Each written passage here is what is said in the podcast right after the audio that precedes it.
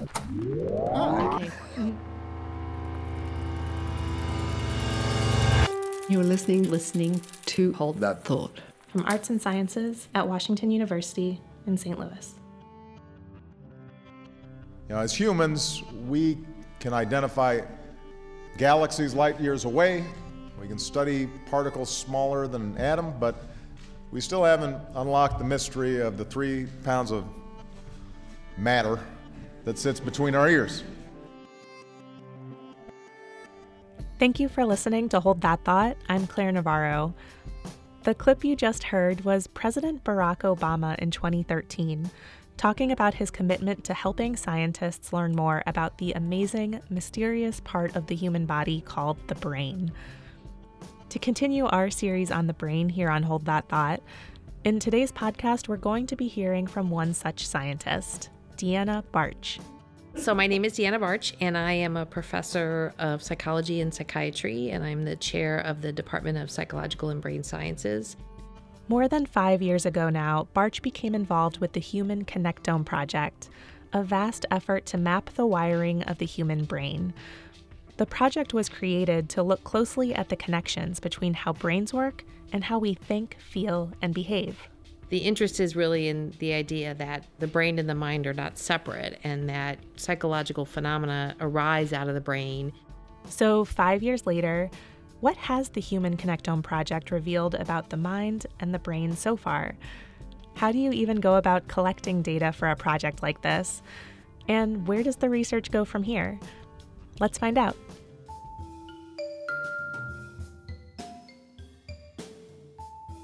So, the Human Connectome Project is an initiative that um, now started about five and a half years ago to try to really develop a basic normative understanding of human brain connectivity, both structural and functional. Um, with the idea that human brain connectivity plays a very important role in individual differences in cognitive function, emotion processing, mental health, neurological disorders, and that we didn't really have a good basic understanding of what's what are what's the kind of normal variation in human brain connectivity. By connectivity, Barch is talking about how different parts of the brain work together. Instead of looking at an individual region of the brain and trying to figure out what it does and how it works, the Human Connectome Project is more interested in how these parts are connected. Historically, we've focused a lot on, well, what does this particular region do and what does this particular region do? And that's certainly important for understanding behavior. But I think, you know, our big focus has been on, but how important is it in terms of how well these things work together? And is working together also critical for understanding variation in behavior? In this context, there are two main types of brain connectivity. The first is called structural connectivity. Structural connectivity really refers to the white matter connections between different parts of the brain. This white matter is made up of myelin, a white substance that covers nerve cell branches. These myelin connections help neurons communicate with each other. And there can be both kind of short range connections, so you know, very local connections, neurons within the same brain region. And then there can be these longer pathways that go farther, you know, either to the left or the right hemisphere or to the front and the back of the brain. So that's structural connectivity. The second type is called functional brain connectivity. This refers to fluctuations in brain activity that seem to be coordinated across different parts of the brain. Sometimes these fluctuations happen when you're doing a specific kind of activity or task, but they also happen spontaneously when you're just resting quietly, not doing much or thinking about much. When we look at that coordinated activity, we see sometimes that the brain regions that seem to be kind of going together in terms of activity form networks. Um, networks that we think are important for supporting different kinds of cognitive or emotion or memory functions. Researchers with the Human Connectome Project wanted to get lots of data about both structural and functional connectivity. As you might expect, this type of effort takes a lot of, well, brain power. Barch and her colleagues at Washington University worked with a team of over 38 investigators from 10 institutions around the world. They spent the first part of the project developing new tools for state of the art ways of looking at the brain. And then we spent the next kind of three years on the project actually collecting a very large data set from 1,200 individuals um, where they all got went through the same protocol measuring brain structure, brain function, brain connectivity, a whole range of behaviors that are relevant for mental health and education and neurological function. We collected all of that data here at Washington University on a special scanner that we modified for this project. The 1,200 participants each did four different scanning sessions. Each round was a little bit different. So, like in two of the scanning sessions, we were taking pictures of, of brain structure, either structural connectivity or just like the volume and shape and size of the brain. And there we let them watch movies. You know, they would pick out something they'd be interested in because you're just sitting there and it's kind of boring if you aren't doing anything. For the other two scan sessions, when um, when we were looking at functional connectivity in the brain, we ask people just to rest quietly and to look at a little cross on the screen and to not try to think about anything in particular, but not fall asleep ideally. Evidently, not falling asleep was sometimes harder than it sounds. In some of the other scans, however, this wasn't so much of a problem. In those, participants were asked to work their brains a little bit. So we had them doing memory tasks, we had them doing tasks where they were guessing things, we had them listening to language, we had them tapping their fingers and their toes, we had them looking at videos and um, making some judgments about social interactions of objects. We had them looking at faces with different expressions. So we really had them doing a variety of things, sometimes just relaxing and watching movies, sometimes resting quietly, and sometimes doing these, you know, specific tasks that we were asking them to do. So remember, all of this started more than five years ago. It's 2016 now, and at least for those original 1,200 participants, data collection is complete. It's a huge amount of information, both brain imaging scans and behavioral data, and it's all open to the public. And so that's really a very unprecedented database for understanding in the healthy human what are the typical patterns that we see in terms of brain connectivity, how do kind of individual variations there relate to different aspects of behavior.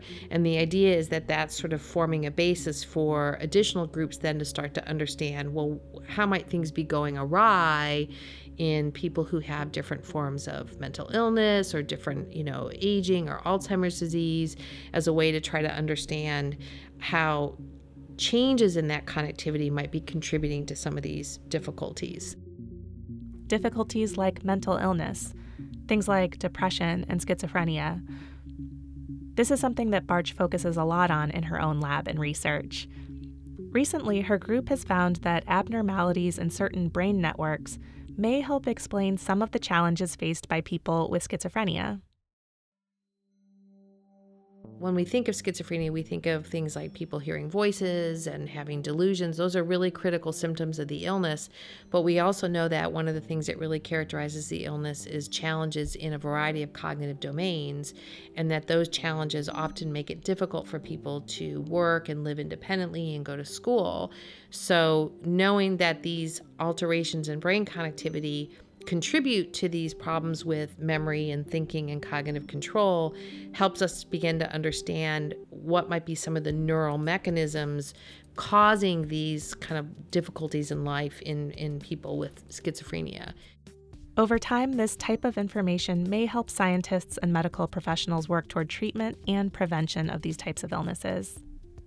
Part of it is we do under, understand the mechanisms because we think mechanisms will give us clues about potentially effective treatments, genetic influences, those sorts of things.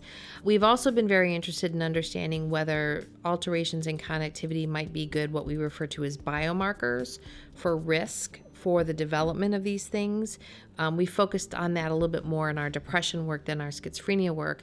And with the idea that, you know, early intervention is often a very good thing. And so if you can determine what kids or adolescents are at risk for development of more severe forms of mental illness, you might be able to provide earlier interventions that could be helpful.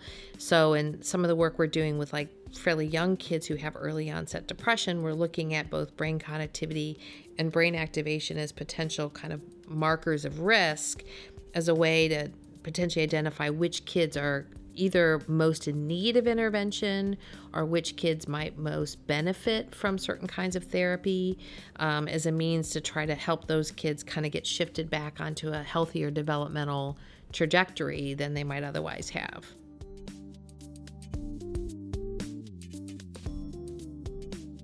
So clearly, brain connectivity is hugely important for understanding mental illness.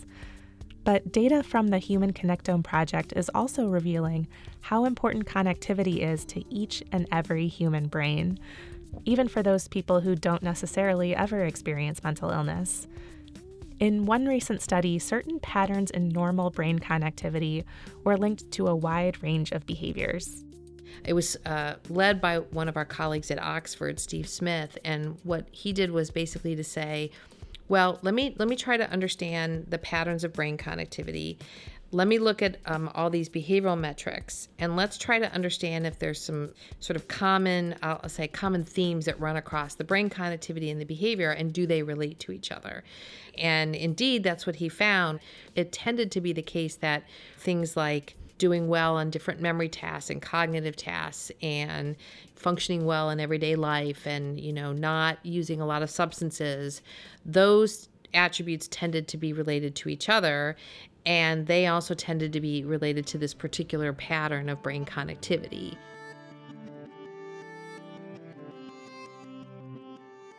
For Barch, these kinds of discoveries about the links between brain function and behavior are incredibly valuable because at the end of the day, humans are more than a bunch of walking brain scans. It's our thoughts and our actions that make us who we are. We really need to understand how variation in the brain relates to variation in behavior because behavior is what allows us to operate in the world, right? I mean, it, it's what leads to relationships and jobs and work and academic performance. So, from my perspective, we, you know, a critical piece of kind of what makes us who we are as psychologists is is that emphasis on understanding how it all contributes to behavior, um, and that being sort of our final endpoint.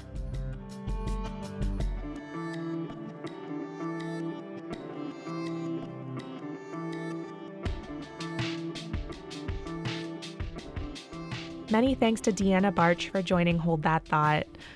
For many more ideas to explore, including more on our series on the brain, please visit us at holdthatthought.wustl.edu on Facebook and Twitter, or subscribe to our weekly podcasts on iTunes, Stitcher, SoundCloud, or prx.org. Thanks so much for listening.